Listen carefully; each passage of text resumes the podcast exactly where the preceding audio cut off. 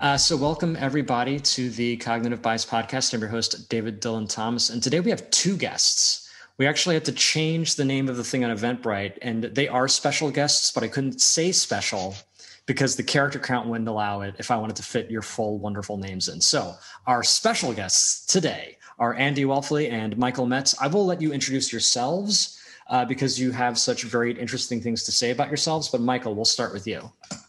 Right, sounds good. It's a pleasure to be here, David. Um, I am co-author of Writing is Designing, of course, and also a UX manager at Allstate. I live just outside Chicago with um, a my wife, a couple of kids, and a very small dog.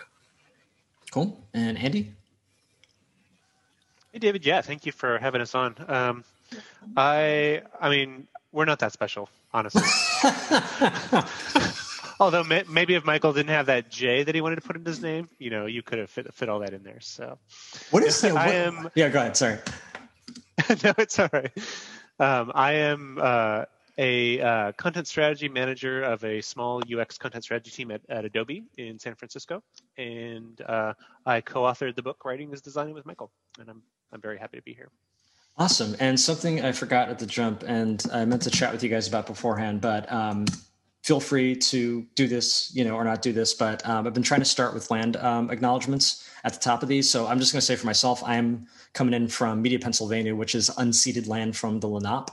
Uh, and I also feel obligated to add because recently folks have been talking about uh, with actual, you know, um, descendants of the Lenape tribe, and there's a lot of like, thanks for the land acknowledgement, but just understand we don't really believe in ownership. so don't focus on the land part so much as the, you know, we were here first part, you know? yeah. So just, yeah. just putting that out there. Um, and I've put in chat, if anyone else wants to throw into chat their acknowledgments, there's a great little link there. They'll let you know who was originally where you are now. Uh, so just if you yeah. want. Out here in the Bay Area, it's the um, the uh, unceded territories of the Ohlone people. I've never mm. seen this uh, this app. This is awesome. Yeah, it's really cool, right? Yeah. Um, yeah. And so, just to get us started, and um, Andy, I'll throw to you for this one. Um, what have you been thinking about lately?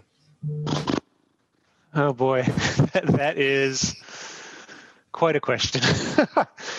um, what have I been thinking about lately? I mean, I definitely have not really only been thinking about uh, election news for the last seven days. Uh, paying attention to that. Uh, that's definitely uh, not the only thing I've been thinking about. I mean, yeah, I've been thinking about that. Um, today, actually, I've been thinking a lot about. So yesterday, uh, I posted um, Adobe's hiring an intern. Uh, my team is hiring an intern for the summer, and I've been thinking a lot about that because I've been getting a lot of questions about it that I didn't anticipate and assumed uh, otherwise, such as um, everybody was like, "Now, is this a paid internship?"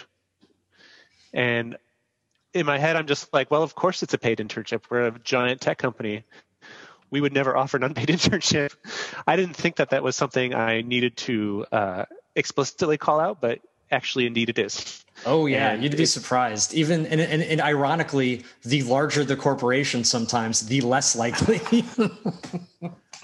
I I mean I I just wanted to I mean, go in the record here and, and realize that I would uh, I would never agree to uh, allow our team to host an unpaid internship. That's a lot of like just like exercise of privilege and just very predatory capitalism that is not needed in the world. so yeah, and uh, specifically today, that's what I've been thinking about. Yeah, it's interesting too because I like and didn't yeah.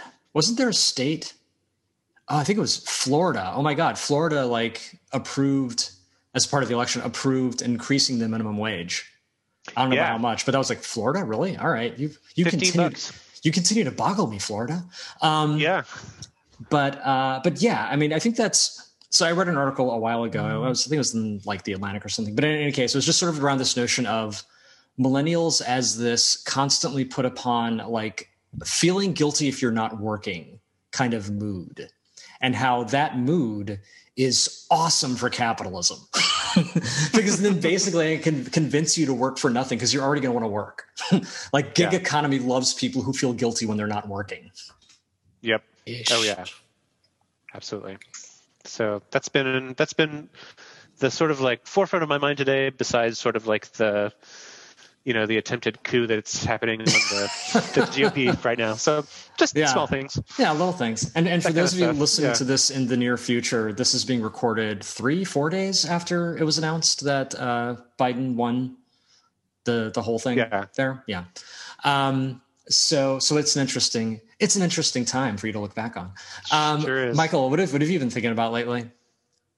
Uh, yeah, I mean, I'd be lying if I didn't say I was thinking of some of the same things we've mm-hmm. just talked about. Um, but I've also been thinking about the craft of management a bit. Mm. Um, I'm a manager at my job right now, and um, I've just been thinking about what does it mean to get better at management? What does it mean to share resources with other managers and to learn and to create spaces for that? Um, I've been doing a lot of reading on the subject. So one thing I just finished is Radical Candor by Kim Scott. It's been recommended mm. to me by a lot of people. Um, this is next, uh, Resilient Management by Lara ah, Hogan. Yay. And I also just finished this one, Why You Need a Content Team and How to Build One by Rachel McConnell. Um, so that's kind of my thing. Like when I start thinking about something, I just want to read a lot about it. Um, yeah and uh, that's been a neat journey so far. So, what kind of things are you learning? Well, I mean, a lot of this stuff is like it's funny reading reading these now. I'm realizing like how much uh, modern offices and office dynamics show up and how people talk about management. So I've been thinking about how to apply this stuff in the context of a completely remote um, culture in a world that is like just filled with trauma um, how do you practice some of this stuff in a way that's empathetic? How do you practice this stuff in a way that accommodates who people are um, as a whole person? Um, so yeah that, that's been some of what i've been thinking like a lot of what radical candor gets at is like how to have hard conversations. So i've been thinking about how to do that like when when you mainly see someone over a video call. That's not yeah. a that's not a straightforward process and it's harder to build that rapport. So um, good helpful things i'm learning but i'd also love to hear from any of you if you have ways that you you've been doing that in your own work that's like that's working you know how to connect with people. Yeah and somebody in this chat asked what was the second book? Was that resilient management?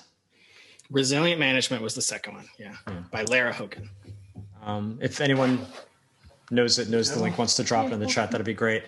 Um, yeah so that, that's that's definitely um, a tricky thing to work on so one of the things I wanted to um, get into was um, your book. Your new book is you know focused on UX writing among other things. I want to talk a little bit about the kinds of bias that can show up in uh, in UX writing, and what are some of the the main things that kind of come to mind when you think about bias in UX writing? And either of you can feel free to jump in. Well, I, I honestly don't know anything about bias, biases. I wish that somebody would write a book about it. I know it's just you know there's so many. and I'm sure that book would be excessively long if if one did. Oh man. yeah. It's a really good book. You should buy David's book if you haven't bought it yet. Yeah. Love that book. I think um, he's gonna go get it and embarrass me. yes. There it is. so good. Got it right so there for, on my shelf. For, for, those of you on the podcast, that would be designed for cognitive bias. Um, yeah get it at your local A Book Apart website now. Yeah, use it for stocking stuffers, start a book club. Oh, uh, yeah, um, yeah. I believe David can do bulk orders for you if you want to. Yeah, if you want me to read um, the book to you over the phone, we can work out a deal. nice. Yeah, I love that book. I mean, some of the biases I think about are in um, like who we're writing for. Of course, that's one of the things I think about a lot. Um, this is kind of a team wide issue, but um, it's something that eventually the UX writer, whoever's writing on the team, really has to grapple with um, and think through what parts of a person's life do I want to accommodate right now. Um, one of the things I think about a lot is like how we trend towards positive. Um, so I think of what I learned from your book combined with what I learned from um, Sara Wachter Boettcher and Eric Meyer's book, Design for Real Life um, to really explore stress cases as a writer because um, there's a lot of cheerfulness and like designed for delight, I guess. but but I think some of these systems we're designing for have dramatic real life impact. So one example I think of a lot is like um, we were working on a chatbot for an insurance company and um, someone said like why don't we tell people hope you have a great day at the end of the conversation um, well, I mean, in that situation, someone could be chatting with us because they're house burned down or because they've been in a car accident or you know some other really painful moment in their lives. So telling them to have a great day will come off as uh, frustrating and, and unaccommodating and, and, it will be like counterintuitive and, and, and counteract all everything we're trying to achieve. So um, that's one thing i've been thinking about a lot for ux writing and i think ux writers can um, have a focused conversation about that. Yeah and i feel like I mean, I, oh go ahead. I was going to say i think that's that's huge. Um, like if you're a lot of people like think about stress cases as edge cases and they just like you know drop off and they're not thinking about it anymore. But like honestly that's that's survivorship bias right? Like you should be spending more time uh, more time talking about or thinking about stress cases and making sure that you know it you're designing the right experience for for people who might actively be harmed or stressed by by an experience. Yeah, and I feel like one of the you, you sort of get get to kill two birds with that too, because I think in the act of writing error messages or or writing for uh, non-optimal unhappy path outcomes again which are there are many more of those than there are happy path outcomes just by definition. Um, yeah. it forces you to think deeply about well what could go wrong right um, i remember an exercise i did with a, um, a company that did like um, like hiring software and headhunting software and it was sort of one of those we walked i was doing vo- it, was, it was voice and tone work. It wasn't like speculative design work or ethics work or anything or inclusive it was just voice and tone work but i wanted to have the right voice and tone for what could go wrong and i needed to know how is someone going to feel if this goes wrong? How is someone going to feel if that goes wrong? And just the act of answering the question well what could go wrong you were kind of getting both the voice and tone you were going to need, but then also, hey, here are all the things that could go wrong, right? That maybe we didn't prepare for. Two for one, yeah. Yeah, I mean, people are eager to start with that voice and tone stuff, but the that other stuff is far more important and structural and foundational. I mean, error messages are a great example. We write error messages all the time, and if you are looking at those thinking, well, they don't know how to use the software, that's a bias that is really harmful versus our software is getting in the way of what they're trying to do. That's a completely different way of looking at it, but I think is a far better way to look at it. Yeah, and that's I think that's tricky too because you know as I've been learning about um, self-serving bias and how people people treat their their technology like a person, and the more personal information they share with that technology, the more they'll blame themselves if, if there if there is a problem. And so even trying to get your head around if something goes wrong, what are people how are people going to feel? Like are they going to feel like ashamed that they feel stupid that they don't know how to use it? Are they going to feel angry at the computer at themselves? It's like where is that you know emotional journey going to take them um, even just in the context of um, their relationship to the computer? Yeah um, you included in the book an entire chapter about inclusivity and accessibility. Why was that important? And, and what were some of the main points you wanted to hit in that chapter? Well, David, I don't know if you have noticed, um, but Michael and Metts and I are both uh, two uh, two white dudes in tech. Um, yeah, let me for the for the and... listeners describe the the whiteness, the glassesness, the short, very wholesome look of both of these gentlemen. The the light reflecting off of my my white forehead right now. um, I I think it was. I mean, it was important to like you know even even though we're you know the co- co-authors of this book i think was, like we both acknowledged just right away that it was super super important to uh, make sure that we're bringing in uh, voices that weren't ours um, really through through everything not just this chapter um, but i i also i think that like before this, I know I had kind of like a misunderstanding of what the difference was between like accessibility and inclusive design. I knew that mm-hmm. they were related. I wasn't quite sure how they related. I knew that one had to do with like structuring code and and designs, and one had to do with just like with, with users. Um, so so honestly, a lot of that chapter was just sort of our journey in trying to understand the difference the differences and you know asking asking experts about that. So um, it's uh, I'll, I'll, explain it if like if that would be useful. Um, my uh, we interviewed Matt May who's the head of inclusive design at Adobe where I work. He's one of my coworkers and he he mentioned that like you know if if the goal if the goal is to have an inclusive design, uh, accessibility is sort of one of the means of achieving that. Like if you if you were like sending your ship out to sea pointed toward the inclusive design uh, harbor, uh, includes like in, like accessibility is the the navigation that you use to like get your get your boat there, um, which I thought was really interesting and made a lot of sense. So um, all all accessible design should be inclusive, uh, but not all inclusive design is accessibility. If that makes sense. Mm. Yeah, yeah, yeah. Um, it's also. I mm-hmm. sorry. Go ahead, Andy.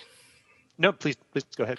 I was just gonna say. I also feel like it's not like um, we don't intend to cast ourselves as as experts on accessibility and inclusion, but it it would be irresponsible to write a book about UX writing without addressing those topics and without treating them as, as core to how you should approach the work.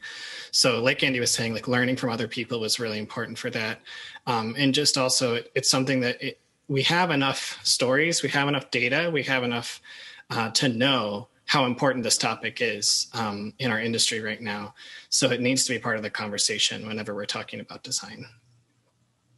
So, so to that, I'm kind of interested. Like, how do you view, or what have you been learning, or what has your journey been around even that notion of allyship, right? Because in the global fight against oppression, in the global fight against you know the patriarchy, all of these things, there is a spectrum of you are the target of these things versus you are not the target, but you want it to end. how what have you been learning about what it means to be a good ally, or how, how's that journey been for you as you both within the book and just sort of you know in, in your roles in general? So to me, easy question. Please do it in 25 words or less. Go. For me, um, this has been something that I feel is, um, first of all, just has to start personally. And I think mm-hmm. the person, one of the people who guided me towards that perspective is Vivianne Castillo, who um, is a great voice in this space as a UX researcher. Um, launched a, a, a, course recently that I actually went to called Humanity Centered. Um, Andy went to it as well. Um, it's a really good um, like personal development course um, to just learn about like how will this actually show up in your workplace as a UX professional. Um, but I think like just also treating it as something that is your responsibility to learn about and um, try to affect has been really helpful for me. So like, I mean, I consider the best design book I've read this year to be um, so you want to talk about race by Ijeoma mm. Oluo, even though people don't think of that as a design book, but it's affected the conversations I have at work and it's affected how I design in a really impactful way. Um, so I'd also say that like how that's showing up, like at work, I'm viewing it as like, okay, I have to recognize the privilege that I have. I have to recognize that there are there are ways that are appropriate for me to be applying pressure and making people uncomfortable. Um, so that's what I've been trying to do at work um, and trying to just push for us to approach the work differently and think about it differently. So like one of the things that I um, that I pushed for our leaders to do was to to give us training on, on how to be anti-racist as designers. Um, we actually hired the um, the Creative Reaction Lab. Have you heard of them? Uh, Antoinette no. Carroll. Um, they do a great workshop called um, "How Traditional Design Thinking Protects White Supremacy." Okay, I've and, heard of that. Yeah, have, right. you, have you done that yet? So, yeah, so we did that as a team, and it was it was really helpful, and has given our team like a lot of language to talk about how this is showing up in products because that's the thing about it. It's like it's so insidious, right? Uh, people don't realize they're in it. Um, I, I, can't remember who said it, but it's like white supremacy is not the fish; it's the water, right? Mm. Um, you know, so like that's uh, that's something that I think about a lot. Is like how can we constantly make ourselves aware that we're in the water and change direction so that we can so we can get out of it. That's interesting. I didn't actually know that, Michael. Uh, Antoinette Carroll's been doing doing workshops at Adobe as well. Oh, great! She has been oh, keeping awesome. busy. Yeah. Um, I don't have much to add to that. I mean, that's that's that's really well said. Um, I think um, you know, in, in, my in my work and kind of like throughout Adobe, I think that's been uh, manifesting in in a lot of different ways. Uh, my team is um, one of the the big things that we've been working for, working on in sort of like a um, in our products and in our uh, centralized guidelines is talking about um, how to uh, how to write about people and how to like use equitable terminology and language throughout our products. Um, it's it's one of those things where it's I, I, think a lot of software companies have been talking about this uh, lately, and it's it's not it's not the like doing putting that together is not the anti-racist work itself, but it's tools that one can use in their anti-racism journey, right? Like that's like that's that's kind of what we're what we're focusing on. We're we're trying to give people ourselves and others at the company tools um, and thought like thought technologies, if you will. Mm. Um, yeah, we we're we're trying to we're trying to make sure that it isn't just like a list of words that you are not allowed or allowed to say, but instead actually give sort of um, context and awareness behind those wor- those words, and to like you know win some win some hearts and minds, um, just to like understand the impact of those words as they show up. Um, so obviously, like master slave terminology is a big one as it shows up when you refer to technology and blacklists and whitelists. Um, those are kind of like the big examples that everybody's been been talking about in, in these circles lately. That's actually one I've been thinking a lot about because master's degree. I've been wondering, yeah. it's like, are we going to come for that? Because on the one hand, I'm like, I, I grew up with that terminology. It doesn't seem weird to me until you start to reflect and I'm like, well, if it doesn't really make sense in code, does it really make sense in academia? And is that what we want to be the highest, like, or one of the highest things you can achieve? Yeah. or, well, think, or even, think about, yeah.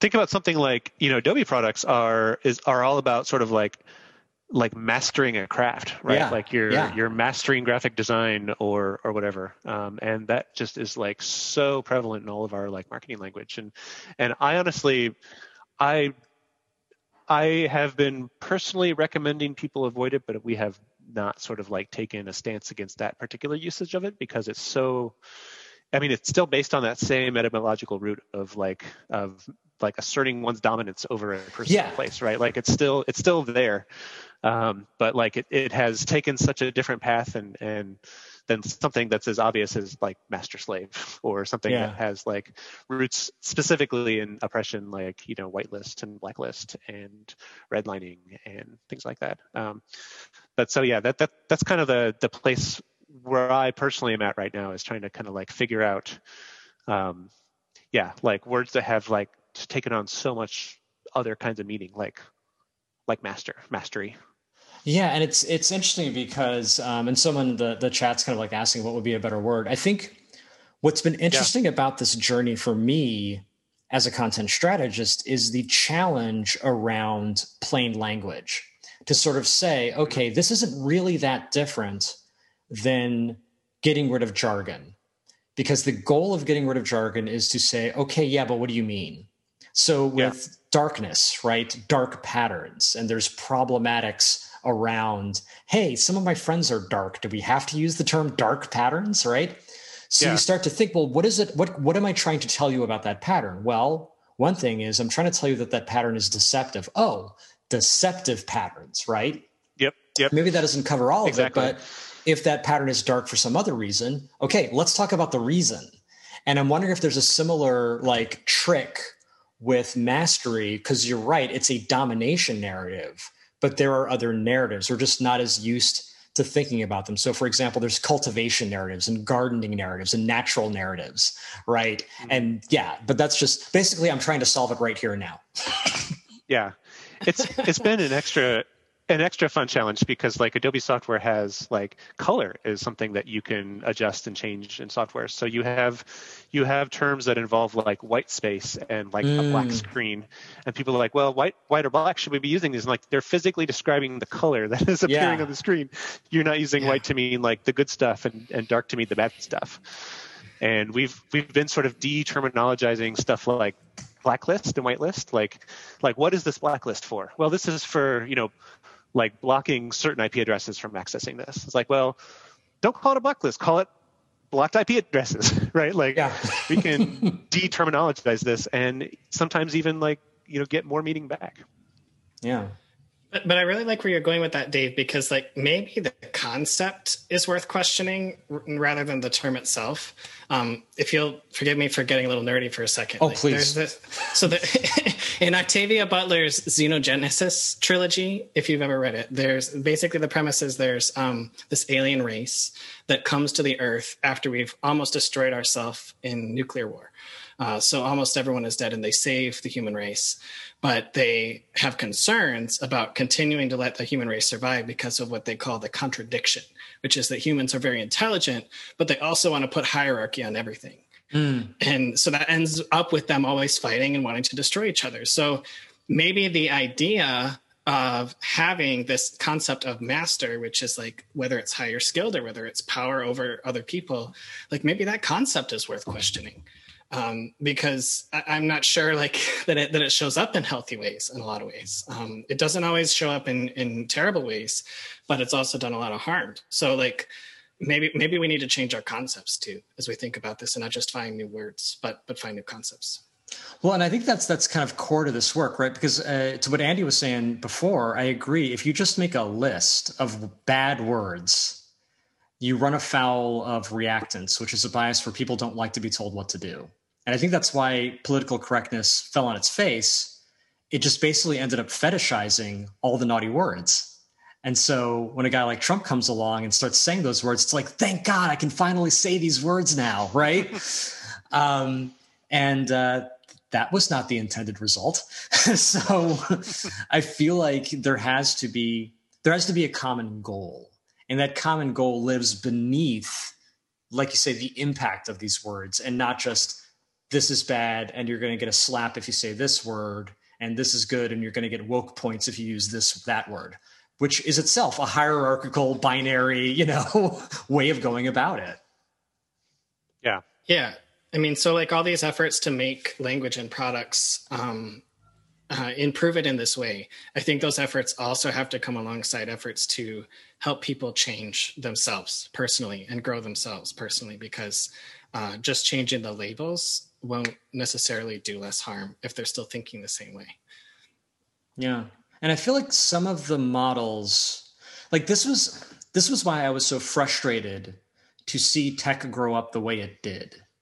Because there were certain principles that early tech was embracing that I thought, oh, this is going to be great. So one of them is crowdsourcing and this notion that you could have emergent knowledge and that you could sort of things could bubble up from the bottom and and also uh, peer-to-peer uh, commons-based production, right? That we could we could we could build better things together cooperatively rather than adopting a hierarchical structure. So you could see things like heterarchies and holacracy and like all of these like dismantle the hierarchical structure emerging out of pretty common tech, very nerdy developer practices. Unfortunately, we aimed that at capitalism. and Basil said, Yeah, heterarchy is great. How can I make money off it? Yeah, holacracy is great. How do I make money off it? Right? Which forced it back into, I think, this very up and down hierarchical thing. But the ability to think in metaphors that aren't domination based, I think, is actually secretly an ability a lot of us already have. Mm-hmm. Absolutely. I'm familiar with holacracies, but like I, I know like meet for a long time, Medium was one like the company of medium.com was a holacracy before they realized that it wasn't working. And wasn't like zappos.com one too? Mm-hmm, I think so. I want to say yeah. GitHub to a certain extent as well. Yeah. Git, that's right. I guess. Yeah. Yeah. And for those of you, I'm like tossing out the jargon your Holacracy, and, and correct me if I'm wrong, it's basically just saying like, we don't need leaders. we can all just sort of emergently arrange ourselves around different problems that arise and we'll just get shit done something like that better or worse? Yeah. Yeah. I think yeah. so. Yeah. And it kind of rests on the concept of a leader that is like top down and like enforcing. Like i think that's why people invented it is because they're like oh we don't want this top down leadership. But that is just kind of a um, a really one dimensional view of leadership right? And mm. what it mm. has to be or how it shows up. Um so there's a question that came up, unfortunately, a while ago. I'm finding that someone was saying, uh, "Can you give examples uh, of that? What's an example of that?" Um, and Lizzie, if you can remember what we were talking about when you asked, we'd be happy to attempt to come up with an example of that. I think I remember what what was okay. talking about. Sure, Please sure correct correct me if this is not not it, Lizzie. I think I think I was talking about. Yep, you got it. Uh, about inclusive versus accessible Ah, design. okay. Yeah. So an example of accessible design would be to you know structure, um, provide provide alt alt text for images, or to structure your um, your code in in a hierarchical way that like a screen reader can easily parse, right? Like some like providing that context. Uh, whereas inclusive design would be uh, designing, um, like making sure that like if you're providing if if the interface is asking for your gender, making sure that it's not just male or female, right? Making sure that there are uh, other options or prefer not to say or um, you know like like free text enter your own pronouns uh, and give context or transparency around why you're asking for that information in the first place. So that that would be that would be something that is uh, more akin that would be inclusive but not accessible. Um, whereas something like you know properly structuring your your your design for screen readers would be something that is both accessible and inclusive. Does that make sense? I think she's saying yes, or maybe that's a yes too. That was Great. what I wanted to know about. um, excellent. So we're gonna we're gonna move to two more. Uh, so could you create holo- holacratic structural design? Um, I am a little bit out of my depth here. Okay. Um, but I do think that depending depending on the makeup of say a design system team, um, often it is uh, kind of like you know it, it's kind of like a curated. Uh, it's like a curated garden of components and designs rather than something where there's people sitting in an ivory tower saying, "This is how form fields should look." Uh, you may use you may use my my Lego bricks to build your thing. Um, I, I- yeah, I, I, I, I feel like that's that's often like a discussion that happens on on design system teams. Um, anyway, um, Adobe's, for example, is is very much kind of like curated from tried and true patterns, research patterns that like work, and can be modified or applied kind of more broadly. Um, so yeah, I don't know if this is a good time to, to get into design systems, but to me that feels like a a kind of like non. It's like applying authority without sort of like a hierarchical um, structure, maybe. yeah, and like what it puts me in mind of, and I don't know if this is exactly the same thing, but what it puts me in mind of is communities of practice, right? Where there isn't mm-hmm. necessarily a leader of that community, but there are people kind of working on the same problems in their own ways. And if something works well, everyone kind of adopts it. Like I think about hip hop. I've been watching Hip Hop Evolution, which is amazing. It's on Netflix. You should totally watch it. But what emerges is this picture of people all over the country taking this idea and innovating on it in different ways. And the ways they innovated on it are very much regional and informed by the politics and the economies and the culture of that region. But then someone will take something that's happening in Florida and borrow it for Atlanta, and someone will take what's happening in Atlanta and borrow it for New York, and just a constant like exchange of ideas. And it's weird too because hip hop culture is very domination based, right? It's very much about being the best MC and mastering your craft, right?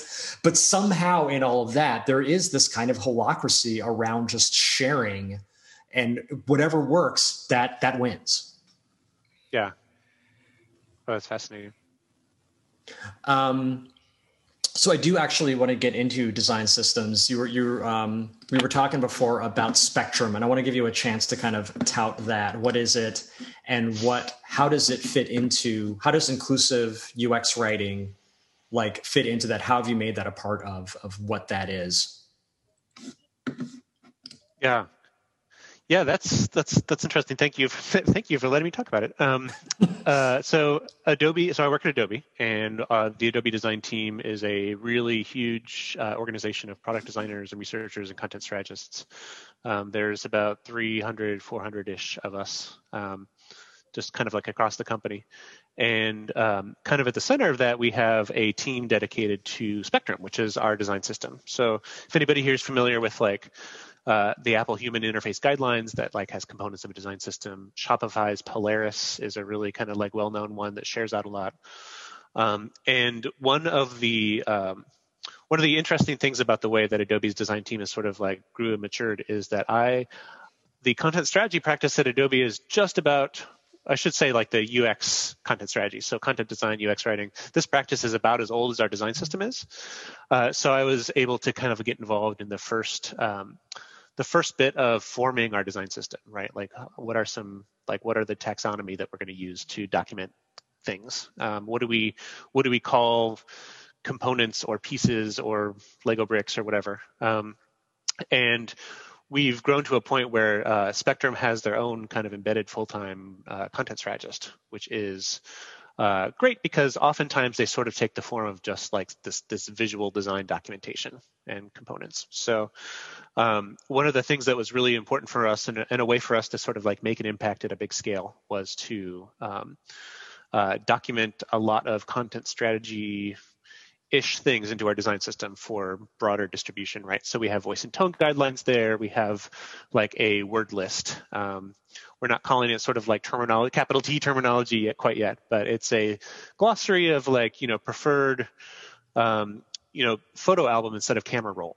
or something like that, like preferred language uh, to use. We have we have content standards and grammar mechanics. Um, and something that we just recently launched, like last last month. Uh, what is this month? Uh, end of September, we launched it. Who's to say? yeah, what year is this? It's um, March still, I think. yeah, I think so. it's March 305th. Um,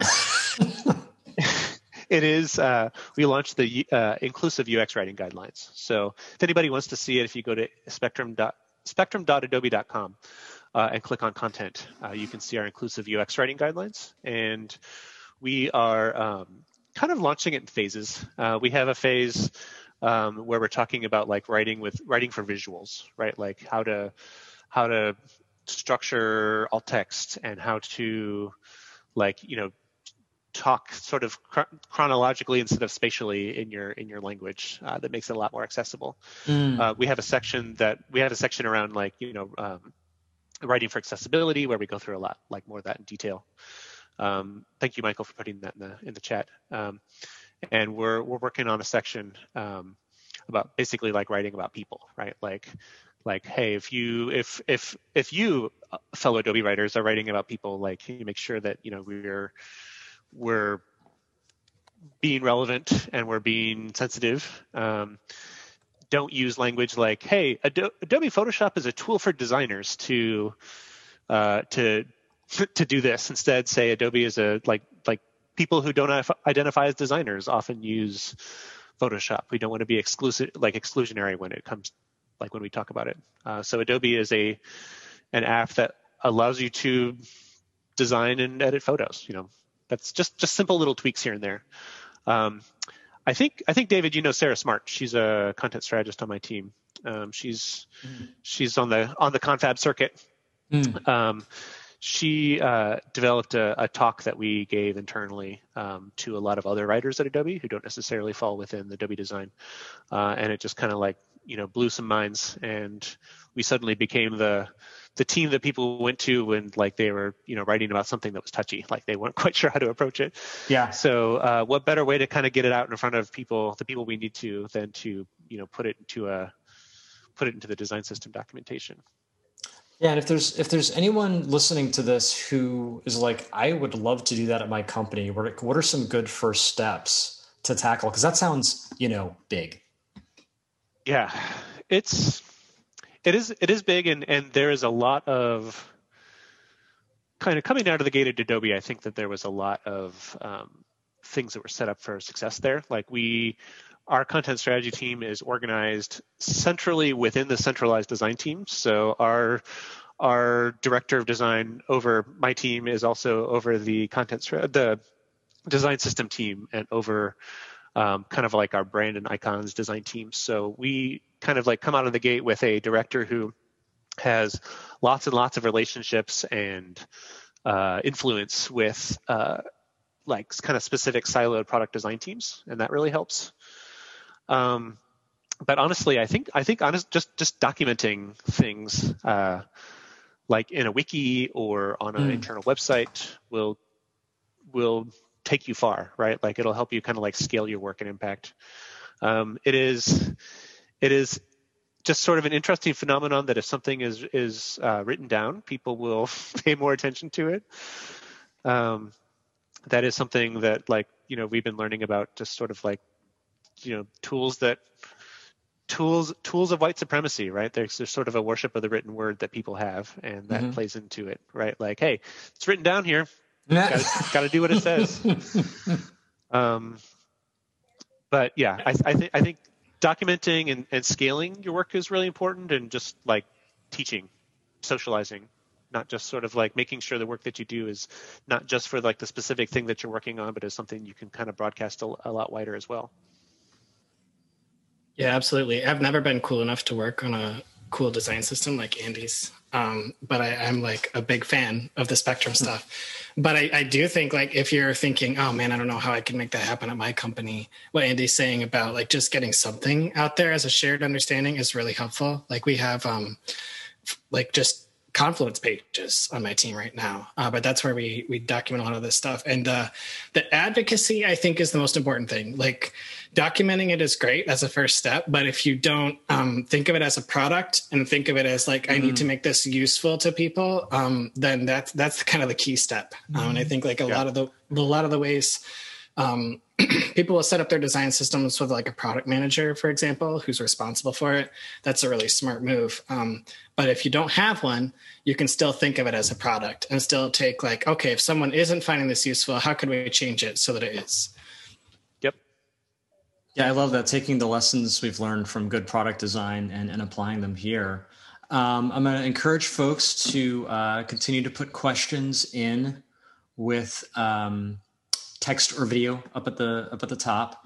Uh, and in the meantime, I want to get back to language, right? So one of the things that I learned studying bias is that the names we give things impact how we think about them.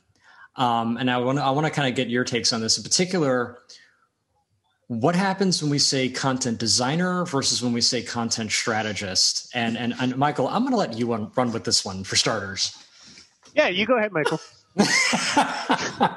Just a softball question. Um, it's so funny that this is such a big issue in our industry, right? Like we're just obsessing over what we call each other, and like the people we work with don't care. Like they could care less. Um, they're, they're just looking for a basic understanding. Um, so I think that's one thing. Like it can, in a sense, we can almost place too much value on them and lose sight of like what the utility is. So to me, I think like like I'm big on just adopting whatever title I think will make me effective for a given role or project or company or whatever. Like just treat it as a thing that has utility.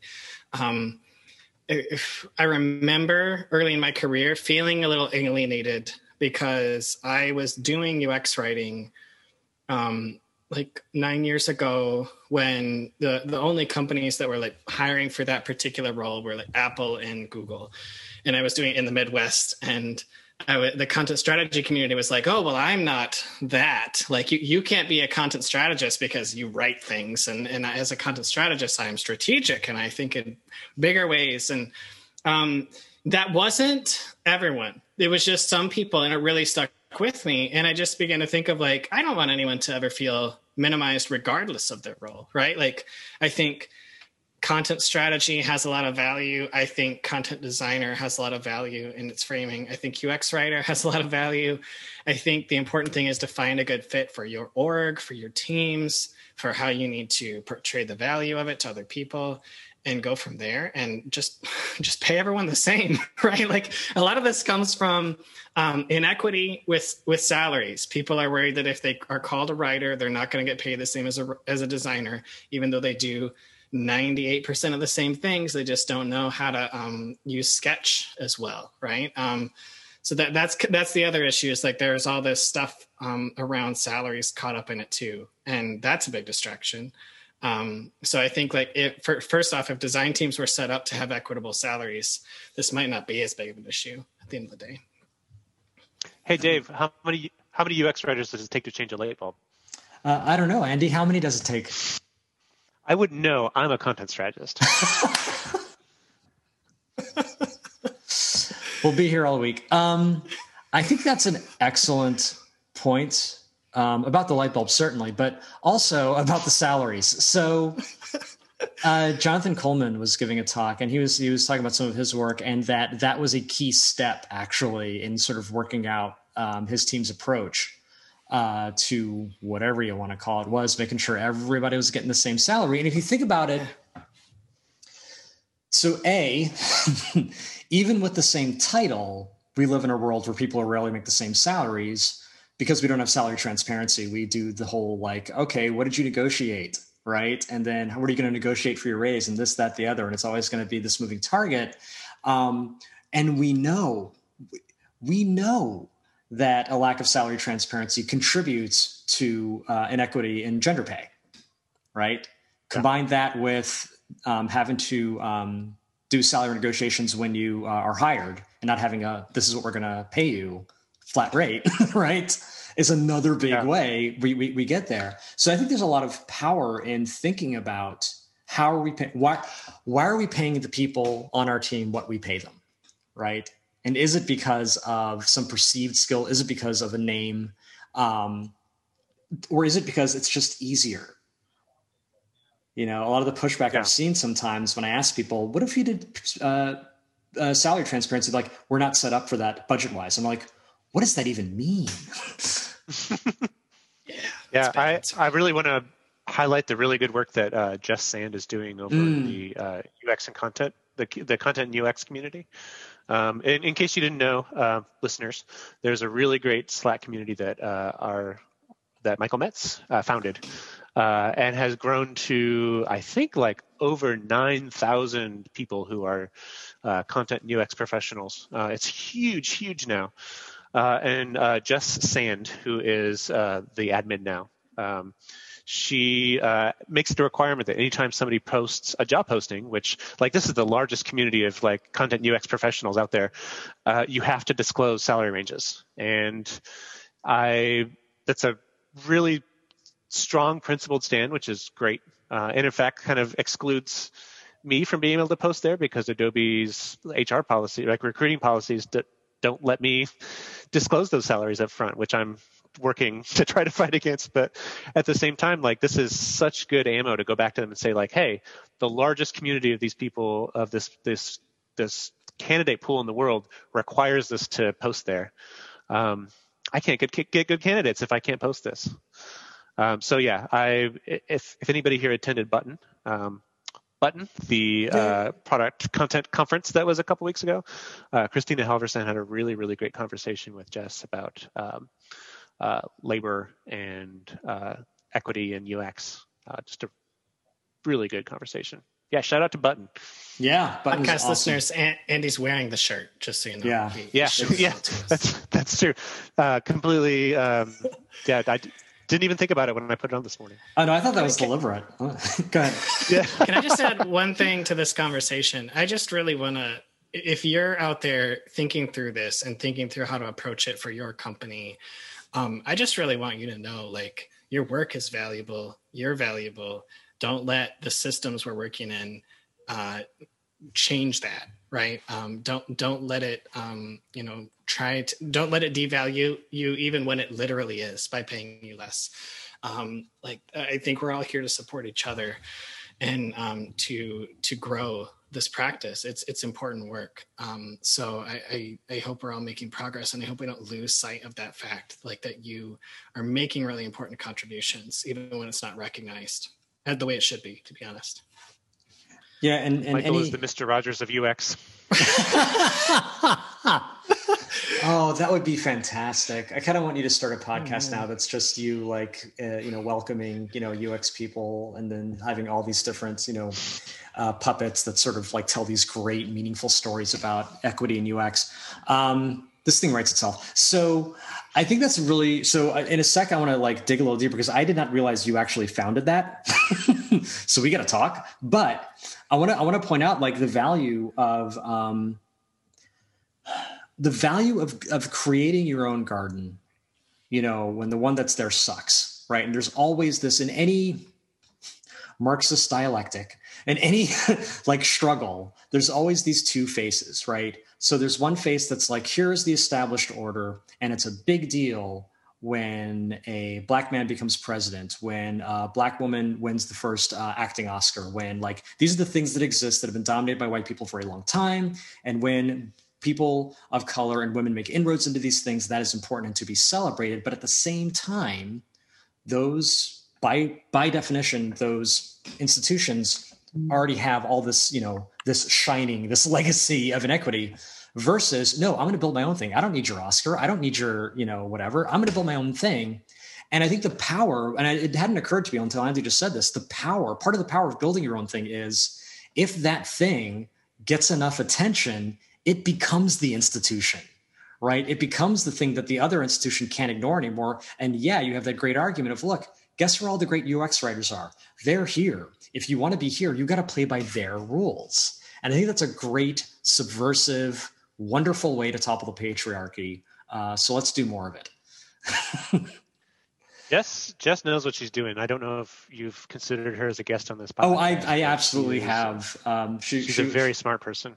Yeah, yeah, yeah. I will, I will definitely be be interviewing her at some point. Uh, no, no question. Uh, so, Michael, I, I so I'm going to take a detour here because I didn't realize that. Tell me a little bit about the founding of the of the community and like was it from its core meant to be like what, what always stands out to me about it is just how inclusive and progressive and like welcoming it is was that baked in from the beginning or was it more like hey UX writers have nowhere to go and then it's like oh you know what else would be nice yeah i mean i wish i could say it was really well thought through from the beginning. Mm-hmm. Um, like it was honestly just a conversation that I had at Confab with um, actually some people from Shopify who mm. were like, "Oh, our work is really interesting," but at the time at Confab there wasn't a lot of programming around like working with products and writing for products. It was a lot of like web focused content strategy, um, and so we thought, is there a place we can just connect um, to to share ideas? And so I, I was like, well, let me, let me, why don't I just start a Slack group and I'll invite all of you. Um, so that was how it started. But then I had no idea how fast it would grow. Um, and as it grew, I, I really wanted people to understand like this needs to be an inclusive place. We need to value each other. Um, one of the greatest resources I found early on was the the feminist Geek Wiki. Um, mm. They have like a um, what would what or the code of conduct template that's what they have that you can use it's like open sourced um, that's really good and includes a lot of um, valuable um, a valuable thing. so like that that code of conduct is probably the biggest step we took early on um, i have to say like my approach as the the early admin was like to try to um, like let people make it what they needed it to be. So mm-hmm. um, like Jess has had has added a lot more organization and a lot has been a lot more proactive um, since she took it on a couple years ago. Um, so I can't give enough credit to her uh, for for doing that. But um, that's how it started, and I just felt like um, that inclusion aspect was important. I didn't want to lose that. That was something about our field in general. Um, our field is a very inclusive field, and I really wanted the the community to be the same way as it grew. Can you say again what code of conduct uh, that was open uh, source? Uh, let me let me find a link to it. I believe okay. it's the Feminist Geek Week wiki. Okay, and then uh, we did have a question. What is the point? It was for text. So, what is the point of salary negotiation? Um, what good, good question. What is the point of salary negotiation? Yeah, I think there's like the, uh, the, the yeah. Go ahead. I mean, to ostensibly, the point of salary negotiation is to like you know get a higher salary, right? Like to make make more money to to negotiate in like base salary, but also benefits or stock options or a signing bonus or extra things like that, especially among big tech companies. But um, because uh, like so many of these like like institutional things typically um, typically it's it's it's men it's it's white men who like do the salary negotiations or understand that it's something that like is is open for negotiation right like it's like all of this is open for negotiation we're very good at advocating advocating for ourselves um, and yeah that's that's that's that's what that is there's no there's no just sort of like set salary at least in like big us tech companies right like if they yeah So that was a terrible. So I'm yeah. gonna I'm gonna say something that maybe right. and unfortunately probably is. So so so if you think about let's just start with like what a salary negotiation is fundamentally. It's a competition. It's an adverse it, it sets up an adversarial relationship between you and your employer from day 1 because they are yeah. trying to pay as little for you as possible and you're trying to get them to pay as much for you as possible, right? So you're already starting from a point of not being aligned. And I think that's a terrible way to begin a relationship. I let me let me run you through my thought process in the last like 10 seconds. I immediately thought to myself, most of the shitty things about capitalism trace back to slavery because our modern notions of capitalism are extremely based on slavery and slavery practices. So I very quickly thought, huh, I wonder if salary negotiation is in any way inherited from slavery. And I was like, that couldn't be. Oh, wait, slave auctions. A slave auction is not a set price for what you are going to pay for labor. It is a negotiation for what you are going to pay for labor. and I hate to think I'm right, but I swear to God, I'm going to be listening to the 1619 podcast someday and it's going to be like, yep, that's where they started doing that. so you hate to be right, but I think you are. so yeah, so I see no social good. I'll put it that way. I see no uh, inherent social good in approach in approaching it that way. On the other hand, if you want to look at an organization um, that has perfect salary transparency, look at the military, right? If you know your rank, you know exactly how much money you're making. If you know anybody else's rank, you know exactly how much money they're making. There's no negotiating. You don't get to like make a little more than the other general or the other private. No, it's flat. And interestingly yeah. enough, I was talking to somebody, a psychologist who used to work in the military, and we were having this equity discussion. She was like, Look, uh, I've been a lot of places. If you are a black woman who wants upward mobility, join the military because it is literally based on your skill set right? It is not this like negotiation thing and white men are better at it than you have and they know more people in the company than you do. Doesn't mean shit. So, not going to say the military is an unproblematic organization, but I will say they've got salary transparency down. Yeah, but wow. government jobs in general, like I've applied for 18F before, and you can see what the salary would be before you join, right? Um, that that's a really good thing. I hope it gets adopted more broadly.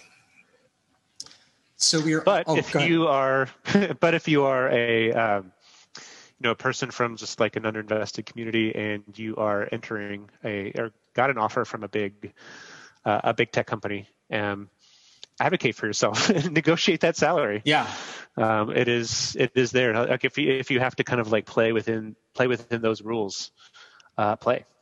Yeah, I, I will say, like, uh, I didn't negotiate my salary until my literally my most recent job. I always took what I was given because I was so scared. And my wife, like, was insistent. She was even saying, "Look, they are expecting you to come back with a higher offer. Like, this is the dance. Do it." And I'm like, "Okay, fine." And I put in my, you know, they they gave me one number. I came back with another number on a Friday, and I had to wait all weekend to find out what they were going to come back with. And that whole weekend, I was like, oh my God, I lost the job. Oh my God, I lost the job. Oh my God, I lost the job. Oh, they actually met most of it. yeah. So if you do have to play the game, do play it and play it fairly yeah. aggressively because it's it's not but it, but it, but it is if, if you're like me it's going to be scary as hell um, we are almost out of time, or technically out of time, but there is one question I meant to ask. So, speaking of Button, I had the pleasure of being on a panel with these two gentlemen about writing books. And there was a question I never got to ask, which I want to ask them now. So, for each of you, what was the most surprising thing about writing a book? What, what surprised you the most? And I'll start with, with Michael. I think there were a lot of surprises, let me tell you.